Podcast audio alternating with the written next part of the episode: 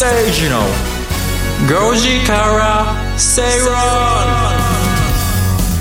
論6月14日火曜日時刻は5時を回りました。皆さんこんにちは。吉崎誠二です。アシスタントの金井憧れです。そして吉崎誠二の5時から正論。火曜パートナーはキャインの天野博之さんです。キャインキャインの天野地です。お願いします。よろしくお願いいたします。お願いします。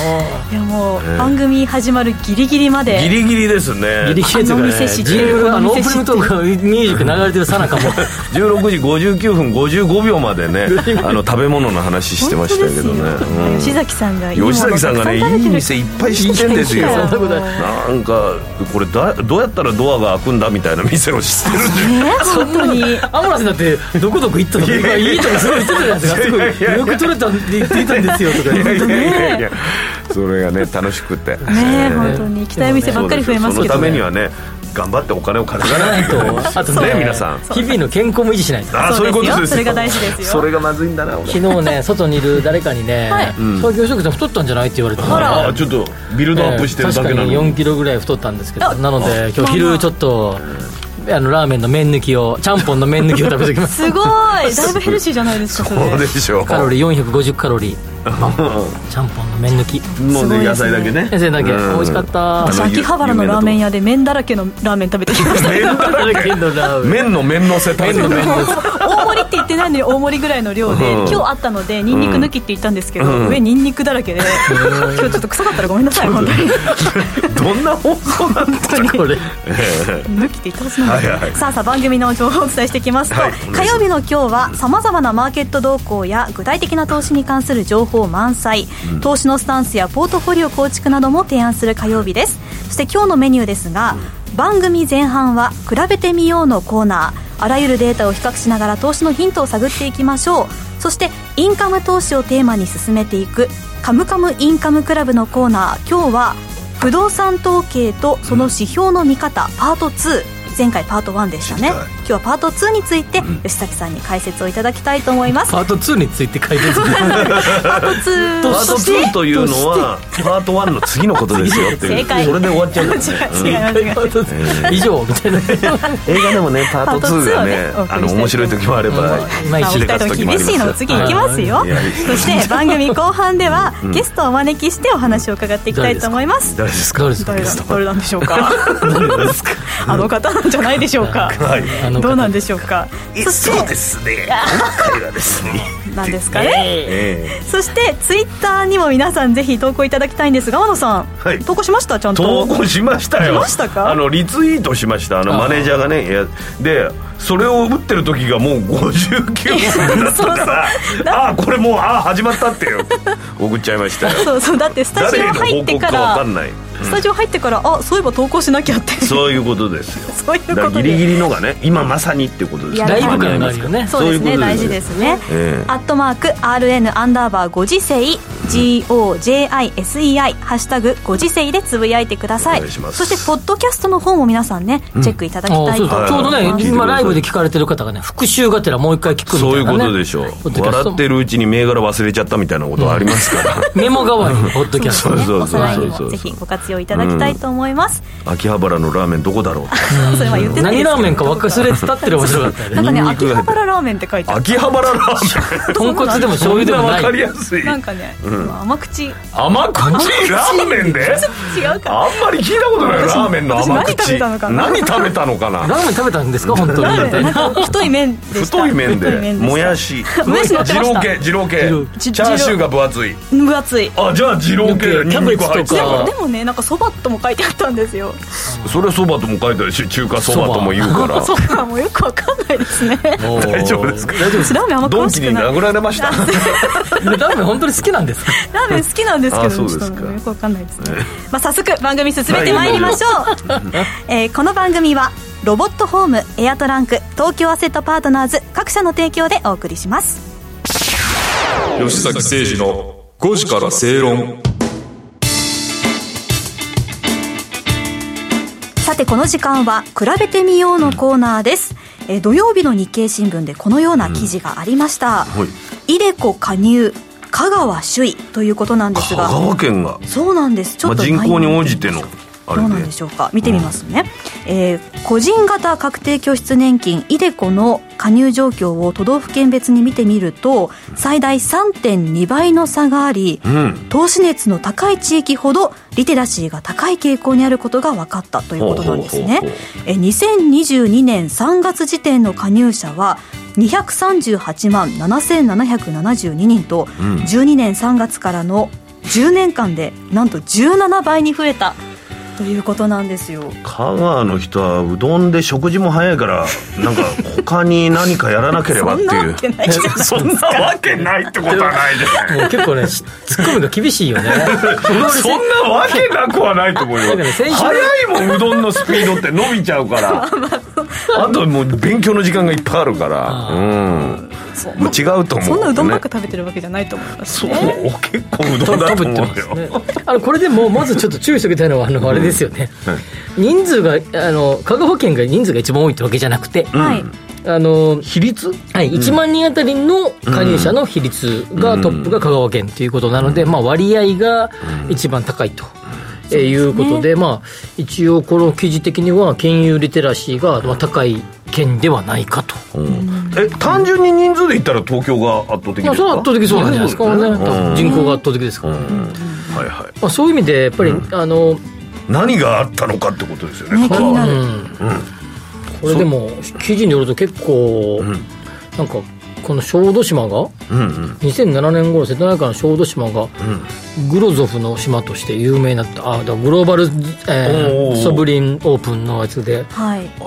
その役がいっぱい購入したんだけど、価格が急落して利益が得られない得られない島民が続出したということで。じゃあ一回その分配金で相当潤ってわーってなったけど得られたと。うん。ななので痛い目に遭ってるわけですね。はい。でもこう小さい島だから、ある程度こ買っと買っとみたいな感じで、じゃあ俺も買おう、私も買おうみたいな感じで、うん。多分ご年配の方々とか、あの、あの、若年層も結構リスクもある中分かんないままそのまま買ってしまったと流れにはったということですよね、多分それがあったので、まあ、今今、ある程度のこ知識が。う金融リテラシーが高くなっていると。ああそれで中でも、まあ、イデコとかニーサとか国がやってそうな、その硬い部分のところに投資をしてるっていうところってこともありますよね。そういうことですよね。うんまあ、イデコなんで、まあ、ある程度、まあ、年金みたいなイメージですよね。リスクはね、そんなになさそうな感じ。まあ、運用するので、まあ、リスクゼロっていうわけではないけどね。やまあ、リスクゼロのやつも選べるけど、はあはあまあ、まあ、あの、それで、あ元本保証みたいなんですか？のパターンも選べる。うん。ただ、まあ、節税、節税というか、その分が、あの、税の控除になったりするので、まあ、いい制度ではあるので、はい。まあ、僕も多少いで、こう、月々の積み立てみたいなして、あ積み立て、引き落としみたいなしてますけど、まあ、やられてる方はとっても多いと思うんですけど、まあ、ただ、こう、こう普段東京にいるじゃないですか、どれぐらい地方都市の方々が、えー金融リテラシーがあるのかなみたいな感じって、結構よいろいろ思うんですけど意外と地方の方々が東京の方々よりも金融リテラシーの高い地域って結構あるような気がしてて。確かに。俺も最初に株すごいやってる人、あの神奈川の蛍田駅の近くに住んでる、はい。えーファミリーマートをやってるオーナーさんだったんですよ。だからすごいなと思ったんですよね、パソコンいっぱい持ってね、すごい。そんなに都会じゃないけど、うん。結構やっぱ僕日本の47都道府県のうち大分県と佐賀県以外で全県でいろんな講演したことあるんですよ。いろんなあのい。いろんな新聞社とか呼んでいただいて、その時にやっぱ各自各自で、えっと、人口このエリア少ないんだろうなっていうところでも結構わーって人が来てくれるところもあったりとかして、皆さん興味あるんですね。興味あるまあ場所関係ないですもんね。ねよくよく考えたらそうそう。関係ねないですよね。日本円が流通してるわけだしね、その香川県だけね、香川ドルとか流通してるわけじゃありませんから。データが香川だけ遅いとかそれだと困るけどそうじゃないから、うん。まあ、そういう意味じゃあのそれぞれ、まあ、この放送も、えラジコとか、まあ、いろんなラジコプレミアムとかいろんな使いながら。聞いてる可能性もある、ポッドキャストとか使えば聞こえますから、そうですね。まあ、そういう形で、まあ、いろんな方々に、えー聞いてもらいたいなと思うんだけど、ただですねこのこういうですねグローバルソブリン、まあこういうあある程度こうレバレッジを効かしたような、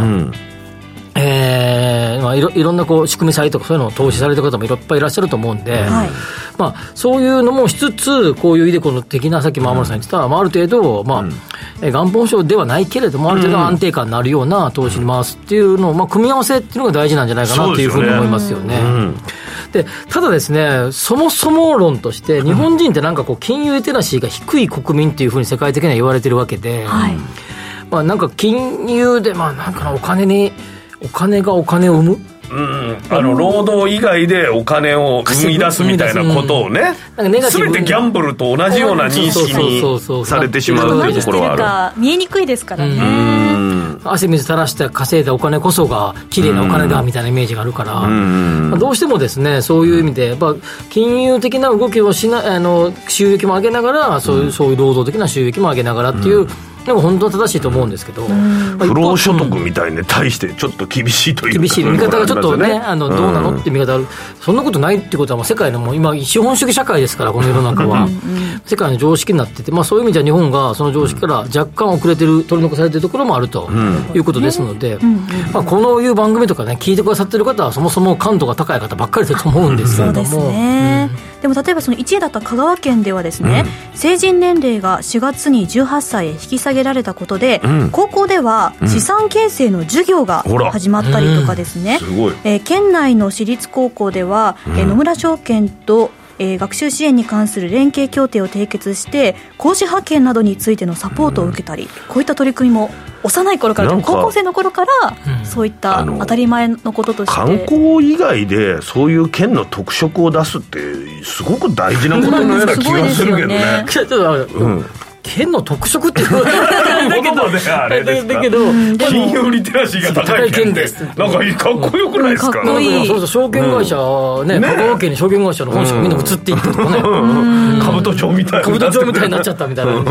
香川証券取引所ウォール街ができたらね。その方がいいかもしれないねそうなっていく可能性もねありますよね。なかなかこうそういうのあってもいいと思う。そうですね、金融教育の受ける機会がないと。そうないのよ。しないとしないとって思って結局ね人間終わっちゃう。じゃないですか、で税金のこととかもさ学ばないうちにね、大変なことになっちゃったりとかもするからね、うん。まあ、だけどまあ、ちょっとでもそれ、以前に比べたらずいぶん変わったと思うんですね。もう10年見てた。ら。見てたら、10年、20年前とかも、もっともっとこういう感じではなかったし、あの、兄さんもできたし、イデコもできたし、どんどん新しいものができて、えっと、まあ、どんどんこういう、こういう金融の運用みたいなことに積極的に参加される方も増えてきたことは事実なので、まあ、やっぱりわれわれの一つのミッションとしてね、こういうことを、でも収益を上げていきましょうと、で正しい情報を入れましょうということをお伝えしていけた方がいいんじゃないかなと思います。はいそうですね私たちもどんどん感度を高めていかないといけないですね。そうですね。うん、お知らせの後は、カムカムインカムクラブのコーナーです。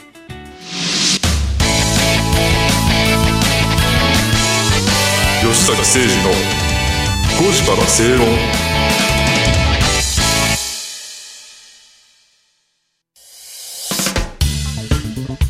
お聞きの放送は、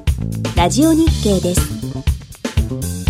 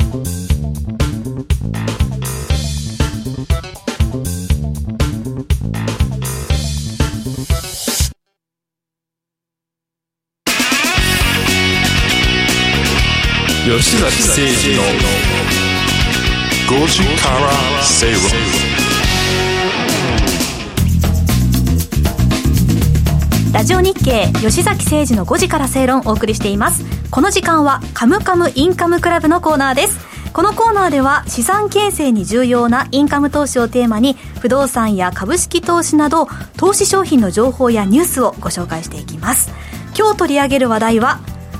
不動産統計とその指標の見方パート2です。吉崎さんお願いします、日本の空き家率が何パーセントぐらいか。話題になってます、ね、いやちょっと増えてんじゃないですか最近は、ね、富に。なんか孤独死のニュースとかもいっぱい聞くし、ね、空き家率ってざざくっとどれぐらいだってえいさすがに1割あったら怖いからな。ありそうでも。1割はないんじゃなな。いいのかありますかね。全国で前昨年度であああの最新のデータで、えー空き家の数は846万戸。空き家率は13.55%、え？なえ1割以上？1割以上。空き家です1割？10, 10件に1件は空いてるってこー、よくありでますね。嘘でしょ？空き家率っていうのと、まあ、これ総務省が発表しているデータにあります、これは。で総務省統計局が、えー5年に一度、まあ、結構これも機関統計の一つですが、えー全国津々浦々のですね住宅とか土地を、えー調査をしているはい。のが、住宅土地統計調査はい。というもので、まあ、これは不動産とか住宅系の人においては、前回お話しした住宅着工統計と並んで主要なデータと、はい。はい。重要データということになります。その中の一つに空き家のデータはここに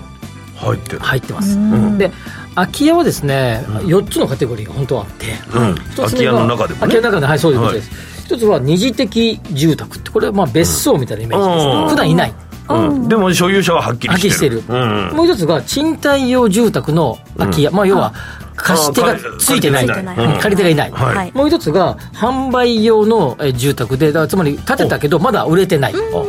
それはなんか健全な感じの空き家って感じですようんうん。もう一つがその他の住宅。っていうこれだよ。はい、これがいわゆるイメージする、まあ、ちょっと言い方です。けどゴミ屋敷みたいな。人がいない人がいなくて駆逐しているとか。もう管理誰の所有かも分からないような、はい。それパーセンテージでいうとどはい、れぐらい、これはですね、一番あの今、どんどん増えてきて、さっき言ったように10%を超えてる県は、都道府県単位で見れば、えー6県だけです、現在現在の最新のデータでは、はい。まあ、全体的に見ると、まあ、1桁っていうのがもうほとんどです、はい東京なんかでいうと数パーセントっていうような感じになってます。はい。で、まあ、今日ここ、これ、空き家を説明する会じゃないんですが、えっと、まずその、そういうですね、このあデータか。統計データがありますよっていうことです、これ、さ前回の住宅着工統計は国土交通省が発表するデータ、はい。今度はこっちは総務省が発表するデータで、つまり、まあ、どんな土地でどんな家に住んでるのと国民はみたいなデータです。ほうほうほう、はい、あちらはやっぱり建築数がどれぐらい数があるのかどうかみたいなデータで、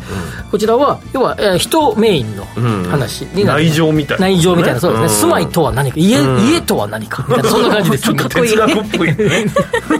ででも家のあり方とか住まいのあり方が、えーはっきりする、えー、とその実態が見えてくれば、じゃあこれからはこんな住宅が求められるよなとかですね、こういう住宅は今後いらなくなってくるよなとかですね、こういうニーズが増えるよなっていうのが見えてくるんじゃないかなと思います。ではい。ちょっと空き家の話ですけど、空き家って、えー空き家の話メインじゃないって言って 戻すと、空き家でも気になる。気になる。気になるよ空きそんなに。家って、あのー1割以上。いろんな民間民間のシンクタンクが、えーこれあ、まあ、ちょっと待ってまずこの統計データが5年ごとにしか出ません、2018年が最新の調査、でどんど2010ん増えてはいる増えてはいる。2018年の調査で2019年に発表されたデータが最新ですと、はその前が2013、2008っていうかそういう感じで、はい。こう5年ごとですよと、はい。で空き家のデータを民間シンクタンクが予測したところ、2018年の調査データで16とか18とかぐらいの予測が結構多くて、えーすごく上がるんだという予測だったんだけど13.55%だったんですね、その前の、えーその5年前の数字見ても13.53%、ほうほうほう。ということで、うん。空き家増えてる増えてるっていうふうに言うんだけど、実際に数は増えてる、けど空き家率がすごい上がってきてんだぞっていうのは完全な間違いで。率的には、えーこの5年間で0.02%しか増えてませんから、えまあ、民間シンクタンクの予想大外れというような感じだとはい、率だけですよ、ん。はい、実数は増えてますからねすごいで空き家ってそういう意味じゃ例えば東京なんか見てても空き家だったところが結構潰されたりしてビルが建ったりしてますよね、そういう意味で都市部なんかそうですし地方都市に山田さん例えば行かれたら、駅前のなんかこう、が再開発とかされて、なんか使ってなかったところが使うようになったりとかして、結構まあ、えー、山間部のそういうとこは別とすれば、結構今綺麗になってると思うんです。だから空いてるところがそういう商業ビルとかになって、はい。また利用されてるから、はい。その率的には変わってくるんだそうそれが。そうそういうことです。はあ。だけど山の方のとかやっぱ人口減少してる地域では増えてきてるのは事実、そそれは何ですか？その空き家で誰だかわからないような所有のことをなんとか国ができるような法律みたいなのがそうです。おっしゃるとおりその空き家対策特措法っていうのがそれそれそれ。平成平成27年かな？からできて何でも答えてくれるからすぐ言えんのよ。で、どんどんどんどん空き家政策っていうのができて、潰すことに対する補助金が出たりもそうですし、空き家の活用バンク、利活空き家の利用活用バンクっていうのができたりとかして、そこにどんどん補助金がこうつけられて、空き家をどんどん減らしていこうという施策がかなり国的にはうまく機能してると思います。だから実家でもうどうにもなんなくて家をどうしようかとかな、悩んでる方もいるし、でも建て壊すんだったらお金もかかるしみたいな。そうですそうです。そういう人がいっぱいいるんですよね今。で結構全部が全部と言いません。が結構多くの、とえー市町村ではい。補助金出してますんで、で100万円分だけは補助出します。潰すお金をとかですねそういうの出てるそういうの利用されたらいいと思います。そしたらまとまったお金に返ってくる可能性もあるし。あるということそういうことで有効利用していただければ最高だし、ね最高だって、ね。で空き家がどんどん減ってきてっていうのはやっぱりこう、減ってきてて実数は増えてるんだけど実はその他でいっぱい建てられてる中に、えー空き家自体が減ってきてる都市部なんか減ってきてるので、率的には最初上がってこない、でその中でこういう土地統計調査を見てると、なんかこれは我々今報道をしてる側から言うのは変です、結構報道的には、空き家率13.6%バーンみたいな感じボーンって出ますよね。でですよね、空き家率伸びてるみたいな感じで、確かに前回よりも0.02%伸びました。伸びた。はい。で史上最高の率でした、はい、でも史上最高の空き家率って書けますよね、ってなると5年で0.02%だけど確かに史上最高は間違いないわけでだからすね5年ってこれがいいのかどうかっていう感じになってきてもっと短くますよねスパンでねもうちょっとはいそうそう結構長い期間ですよね。でそういう意味でもこういうしデータを土地統計調査、さっきあの、えー総務省の統計局に入れば、えーのサイトから入ればすぐ誰でも見れますので、見ていただけたら実際は史上最高なんだけど、だけどこの5年見たらちょっとしかかかってませんみたいな感じのデータが見て取れますので。か。伸び率までは分かんないと。はっきり、あの詳しく例えば今後不動産を投資してみたいとか住宅を買いたいとかこのエリアどうだっていうのはこの土地統計調査っていうのを、えーあ住宅土地統計調査っていうのを見れば、いろんなことが分かりますのでここはぜひ参考にしてほしいなと思います、どうしてもね私たちこう見出しというかキャッチーな話題、そう言葉をね選びがち、史上最高とか、最大の伸び率とか言いがちですけど、それが本当に正しいものなのかっていうのは自分の目で、ねだから鈍化してるかどうかなんていうのはそこの内情まで見ないと分からない分からないですね。でさっきのこの,、あのどのシンクタンクかは言いませんけども予想が17%って予測が13.55だったんですね、でさらに空き家の総数が1083万個の予想だったんですけど実際蓋開けてみたら84万6000個で、その空き家の数の誤差率っていうのは9割ぐらいなんですよね。つまり全然当たってないじゃん。予想が予想とずいぶんずれるのはなんでなんですか？やっぱこれはやっぱりこれぐらいここういう感じで増えていくんだろうなって、まあ、過去のヒストリカルデータを元にやっていく、まあ、こういう角度できたらこういくよなっていう感じですよね、予測が予測的こんだけ AI だなんだとかやってる中でも難しいわけですよね。そうですよね。で実際にある程度増加する分は増加したんだけど住宅は、しかしながら一方でさっきも喋ったように街の再開東京なんかねすんごい再開発進んでて。そうですよ。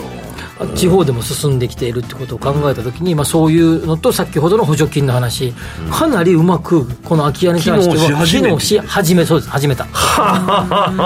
でやっぱここはかなり、えーうまくいってるただいろいろ異論あると思いますよ。そうでもない。とああそこはどうすればいいこうすればいいって。いろいろ異論あると思うんだけど、やっぱりポジティブに、こううままあまあうまくいってんじゃねえのって見るのが多分正しい見方じゃないかなと思いますね。ね、なんかうまくこの今シャッターね商店街とかになっちゃってるようなところなんかは、うまくそういうのを活用してねなんか勢いのあるところでね、うん。そうそうそう、回してくれると。それも今やってるんですよね。やってんだ地方でやってるんですよ。そういうのを利用してちゃんと再利用して、ん。建物が維持できるように、でそこに、えー空き家バンクみたいなのを創設してあ例えば最近でそうそうシェアオフィスも空き家を使ってやってるああだから今サブスクでさいあの田舎の家、そういう民家をどあるでしょ。北海道からね九州とかにあるんでしょ？どこでも使えるとかあれもそうあれ。そう。そう。だそうだ。おしゃれなんですよねいやしかも漫才でさサブスクのネタ書こうと思って調べたらサブスク面白いのいっぱいあんのよ今。何でもサブスクになってますからね今ね。僕の友人がやってるレストランで、あフレンチレストランかな、レストランのサブスク。サブスクもあるでしょ？そうそうそうでお酒のサブスクとかもある毎月新しいなんかお酒送られてワイン送られてくる。そうそうそうチーズとかね。そうそうそういいな。だけどさっきちょっと話戻すと、そのそういうのでオフィスシェアオフィスにも利用してるしそういうあの、えー別荘にも利用してる空き家空き地をあ空き家を利用してるやつとか。それに対してリノベーションしたりとかそのマッチングするサイトを作ったりすることに対して国からも補助金が出て、まあ、要は古い家っていう言い方変えればアンティークで、うまくうまく磨き込めばきかっこいい家かもしれないじゃないですか。逆に言えばいろんな災害あった中残ってる残ってるものだなっていうね、価値も、ななんかね、えーそういうところだけ見たらよくないんじゃないかとでもう一つねまだちょっと大丈夫だ、はいうん。あの一つねもう一個一つ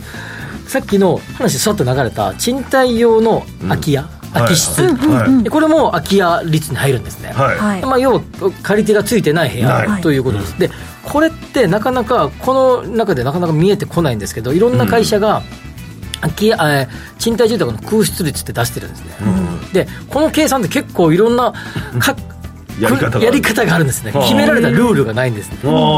例えば10室のマンションがあってはい。1部屋、うん。空き家にあの埋まってませんでしたってなったらこれ10%の空室率ですよね、で例えばその部屋が仮にですよ、今リフォームしてる最中とかおなんか違う意図があってー理由がちゃんとあるってことね。あった場合でも10%にカウントされますからね。入る一件にんですね一件にカウントされます。じゃあ修繕でなんか入れないっていうようなことでも空き家っていう扱いになっちゃうなってしまうんです。ななんで、まあ、どれが正しいルールがないから正しいも正しくないもないんだけど、中には空き家あの空室率の算定の、あある会社が出してるやつは、例えばこのマンションは10室あって満室稼働です、でこのマンションは10室1室空いてます。とすると、満室稼働の物件は一旦削除するんだよね。分母から。えどうしてどうしてですか？いや分母。これだってもう埋まってるから。埋まってないものの率。っていうのを出してるところもあってそうするとね多分東京あ東京とか大都市でも1 5 6とか20%近くなんだよねなのでそうだってだって東京の都心この辺に住んでて 20%も家空いてるかみたいな感じするよね。だけど全然現実にかけ離れてもかけ離れたデータが出てたりするんだけど、その背景には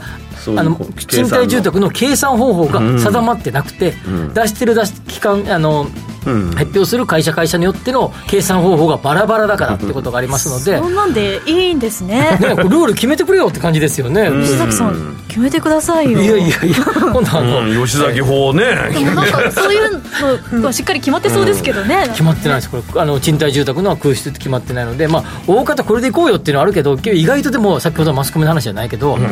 良くない数字を上げたがるんだよね。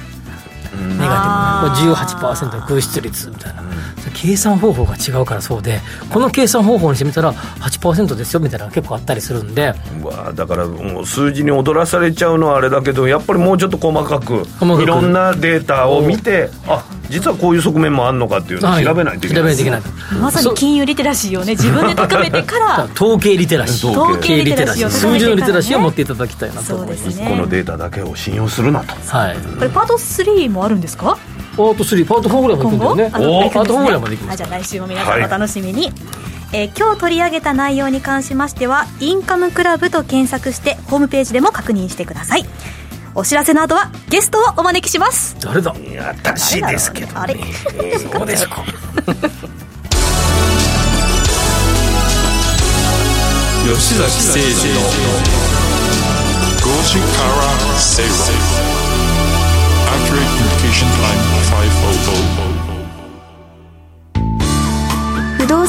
DX を推進するロボットホームは DX 統合支援サービスとして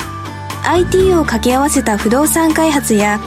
運用経験を活用した様々なサービスを展開しています。その中でもレジデンスキットは不動産オーナー入居者管理会社など不動産に関わる全ての人のための IoT を活用した新しい形の賃貸経営プラットフォームです。入居者には IoT を活用したスマートな暮らしとサービス。オーナーや管理会社には連絡や煩雑な業務を簡単に一元管理できるシステムを提供。業務効率化を実現し不動産経営の自動化に取り組んでいます。住まいのテクノロジーで世界を変える。ロボットホーム。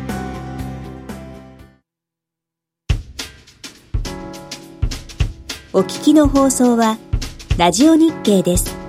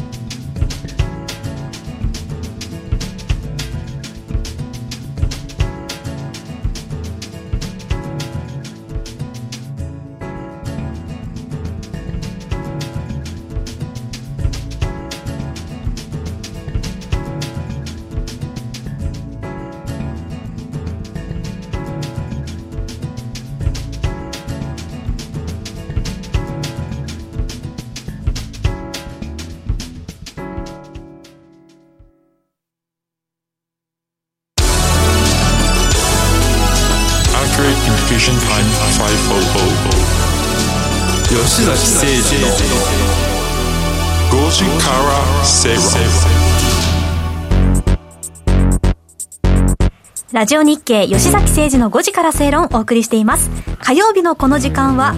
特別ゲストをお招きしてお話を伺っていきたいと思います。レギュラー レギュラーレギュラー準レギュラー準レギュラーと言っても過言ではないと思います。うんすでにそうですよね。えっ、と、ラジオ日経、鎌田記者です。よろしくお願いいたしさすがます。にですね、特別はいらないんじゃないですかね。実は、あの、リスナーの方常から、特別ゲスト誰だっていうスペシャルゲストって感じですからね。それしたらね、特別ゲストって言ったらスペシャルゲストになってね、なんかコロンボに出てくる犯人みたいな感じですよね、それスペシャルゲストって言うとね世代が世代ギャップがすごい。普通の、あの、まあ、あの、呼ばれて、皆様にぜひ有意義な、あの投資のためになる、資産の 増加のためになるお話を。したいなと思って。自身がそこまで言っちゃってる。もう二度とスペシャルゲストって言わないでください失礼いたしましたそういうことじゃないずっとあの、ラジオで鎌田記者のお話を、あ聞かせていただいていたので、ようやくあの本物だっていう感じで、あのいいつも本物ですけれどもね、浜田さんほどね声とルックスがぴったりハマる人いないと思う。なんとなく想像できるんだよね。うん。あそれは、あの年相応という形でお褒めの言葉とあの預からせていただきたいまさにそうです 今日はそれで皆様ね、始まるんですよ。株ですよ、株。株ですよ。だって今日大変ですよ落ちて。下げてるんですから、ええ。株が下げてるんですから、これ、もうね、あの、ね、インターネットでラジオを聞ける人ではね、海の向こうから聞いてる方なんかもたくさんいらっしゃるかもしれない。その方々が、これから株価どうなるんだろうな、というふうはい気にまあ思ってるかと思いますのでね、はい。えー特にあのねナスダック総合指数っていうアメリカ。のこの株の下落、ひどい下げをしてますね、あのい1万2000ポイントぐらい3日前にあったんですけど、今1万800ポイント、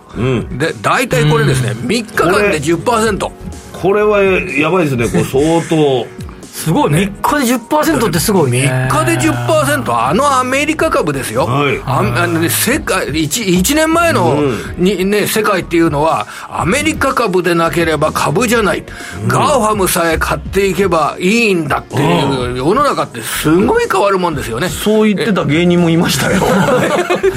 た たくさんそういう方も、いや芸人の方だけではなくて、まああのみんながそう思ってたんですね。プロのですね、あの証券アドバイザーの方方も、やはり GAFAM は、あの日本人は必ず持っていくっていうような状態がふさわしいんじゃないかっていうような、そんな話を聞きました。この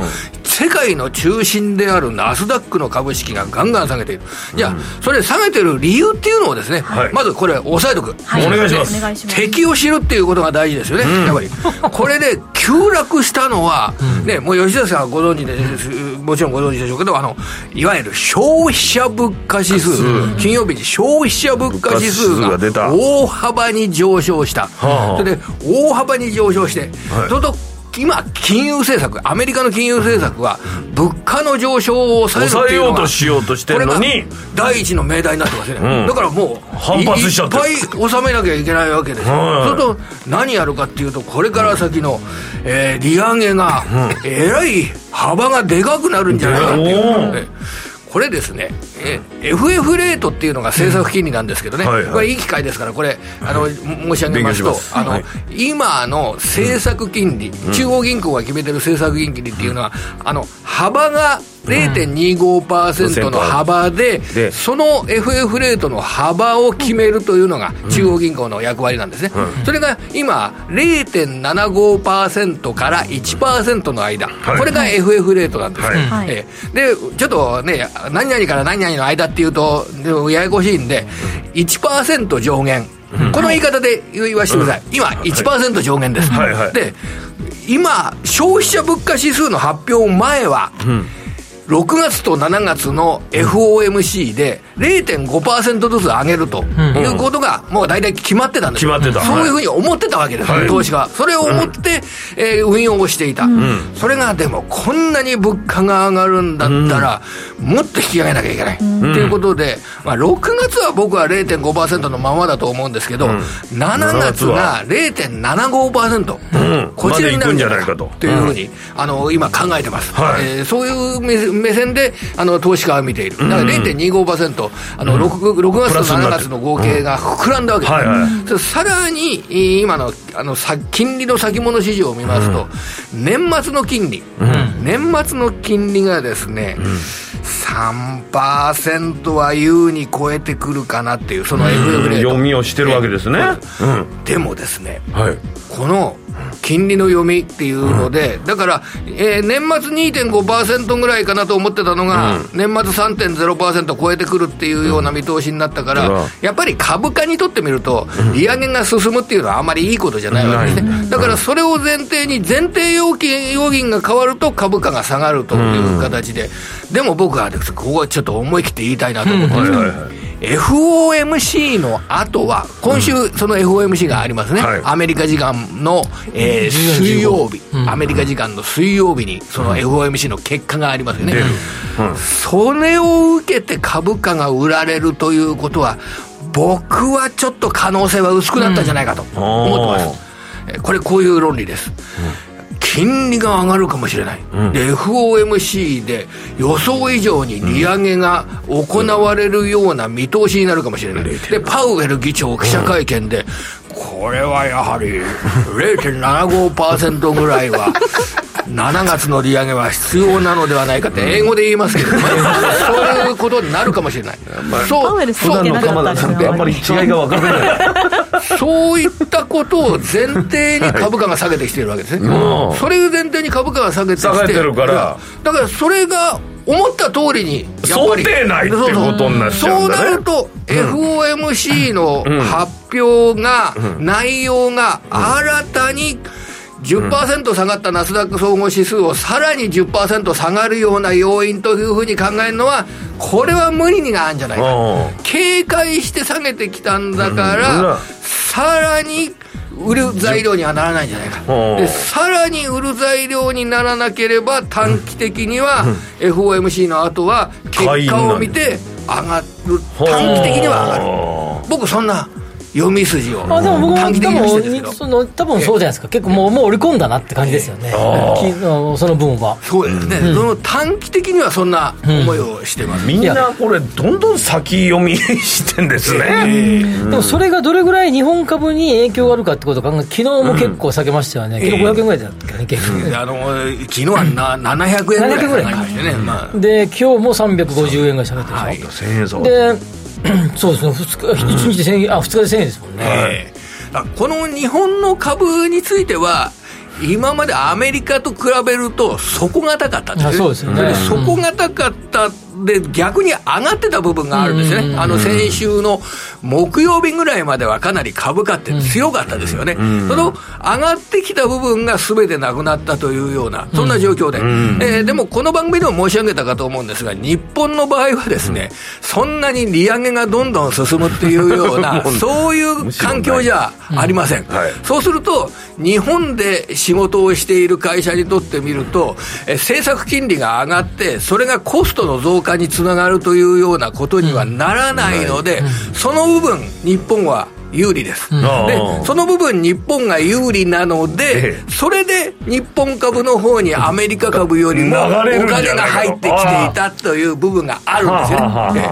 それが崩れてきましたよね、ここ足元だとさすがに、その上げた部分は、崩れてはきたんですけれども、ただ、そのベースになるあの利上げがに、うん、日本銀行が利上げをどんどん進めるってことは、今、考えられないじゃないですか、うん、そうすると、やはり日本の比較的居心地の良さといったものは、これは生きている。というふうに考えます。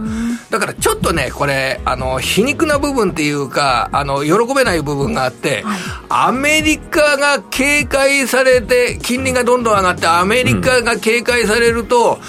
穏やかな日本には比較的強くなる。ということはあるんですけど、でも主役のアメリカがどんどん下げてるっていうような状況が続くんであって、それに相対的に日本株が強いのであれば、あんまり面白くはないですよね、えー、よりアメリカほど下がらない、アメリカと比べれば底堅いっていうのは、そんな褒め言葉とは言えないかもしれないですね。むしろアメリカは10%上がってるけれども、日本は15%上がるとか、うん、そういった状況になると、非常にこれは日本にとっては好ましいことなんですけど、そうじゃないですね、アメリカは15%下がってるところ、日本は横ばいとか。そういう意味合いの相対的な強さですからね、えー、要はこれであの世界の主役であるアメリカ株が、もしもね、今年の後半ぐらいから勢いが、上がる勢いが出てきたっていう状況になると、日本はやや取り残されるっていうことはありえるかと逆にね、うん、全体が悪いからこそ、金融環境がああそんなに悪くならない日本株が相対的に強いと、うん、僕、そんな位置づけしてます。あの最近こう、観光のやつを、まあ、開放してですね、はい。はい、もうちょっと旅行系の株とか、陸運がもっと伸びるかなと思いきや、相対的に強くなると思いますよ、うん、今日はちょっとね、あの旅行会社の HIS とかの株価が厳しくなっていて、うん、あの目立たないような状況にあるんですけど、それでもあの鳥貴族ですとかの株価がですね、うん、昨日とか今日とか、ボンボン上がったりしてますんで、あんまりインバウンド関係なさそうです、鳥貴族、あるんですか？結構ですね、あの日本のそういう安い店っていうのは、あの好きだってでも正直言って僕も鳥貴族は年に2回ぐらい行くんですけど、うん、海外の方あんまり見ないですね。ちょっと話が海外とそんなに見ないですね。もうちょっと来てもいいかなと思いきやそんな来なかったですよね。あのね日本人がね行くところ、っていうのは結構外国人の人も好きなんですけれどもね、うん、ただ僕はあのインバウンド需要の拡大だとか中国における消費の回復だとかそれは日本株を見る上では重要なテーマ、今タイミングのいいテーマだと思ってます。はいあと、日本株でいうと、マザーズのが戻ってきたじゃないですか。あのこれ、ただ、全体の金融環境を見るとですね、今、グロース株市場という,、ような、あの位置づけになりますけれども、はい、これはやはり、えー株価が売られるような場面になった時はちょっと危ないですね。板と板との間が流動性が薄いっていうような株なんかも結構あるので、えー、日本の場合そういうはなりにくいんですけど全体があのとにかく換金売りが出てくるっていうような状況になった時はちょっと警戒でした方がいいなと僕は思ってます。はい一方でナスダックは戻る可能性高い。そうですね。短期的にはっていうことですね。短期的には、うん、それそれでよくあの PR って言葉言うじゃないですか、うん、で最後にこれ申し上げておきたいと思ったんですけど、アップルっていうすごい強い会社がありますね、今アップルの PR っていうのを計算すると18倍ぐらいになってるんですよ、高くないね、ね、そんなにね。昔は30倍とか言ってるけど、18倍で。でフェイスブックメタ、メタ、ね、今これ15倍ぐらいになってるんですよ、PR だから日本株でもそのような結構ありますよね、うん、だからすごくアメリカの、えー、めちゃくちゃグロース株と言われていて PR にプレミアムのついていた会社が普通の PR になってきて、なってきてる、これはナスダック指数がもうここまで下げたっていう、うん、それだからの理由、うん、そういう理由ですよね、うん、だから一つ一つの企業を見ながら、あまりアップルがこれから先、何が起ころうと赤字になるってことなさそうですよね、ないでしょう。ね毎年、まあ、膨大なキャッシュを稼ぐっていう体質が変わらないのであれば、かなりアップルあたりはですね、いい時期に来てるんじゃないかと思います、うん、だってスマホ売って稼いでるわけじゃないですもんね、うん、スマホ使ってる人からお金稼いでる会社ですもんね、それでは悪くならないですよね、そんなんじゃ。すごい聞き入ってしまいました。もう鎌田さんのあの顔の表現力と 今日モノマネも入りましたからね。このコーナー史上最も僕も喋れなかったから。今日か鎌田落語を皆さんにお届けしたありがとうございました。ありがとうございました。ここまで本日のゲストはラジオ日経の鎌田記者でした。ありがとうございました。ありがとうございました。Accurate Communication Time 500吉崎誠二の5時から正論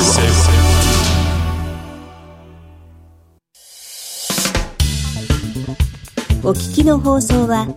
ラジオ日経です。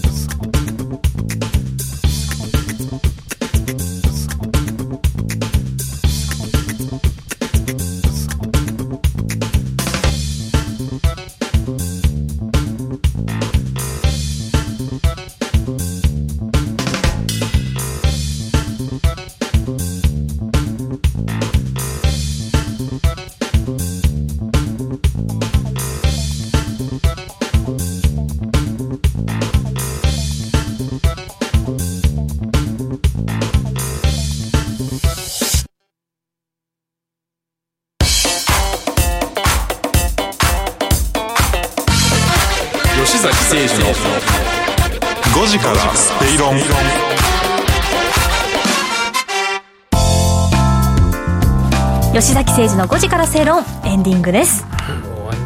鎌田さん今日はなんか絶好調というかもうね日本株を俺がなんとかするという、ね、っていう感じですね、うん、ナスダック指数みたいなあんだけ急激に落ちるとわーって慌てますけどなんかあの鎌田さんの話聞いて少しだけ理解できたよ。うな感じ買おうかなって感じですね。はいはいはい、はい、まあでも目の前のノートがメモぎっしりでもう文字だらけカンニングペーパー見ちゃいました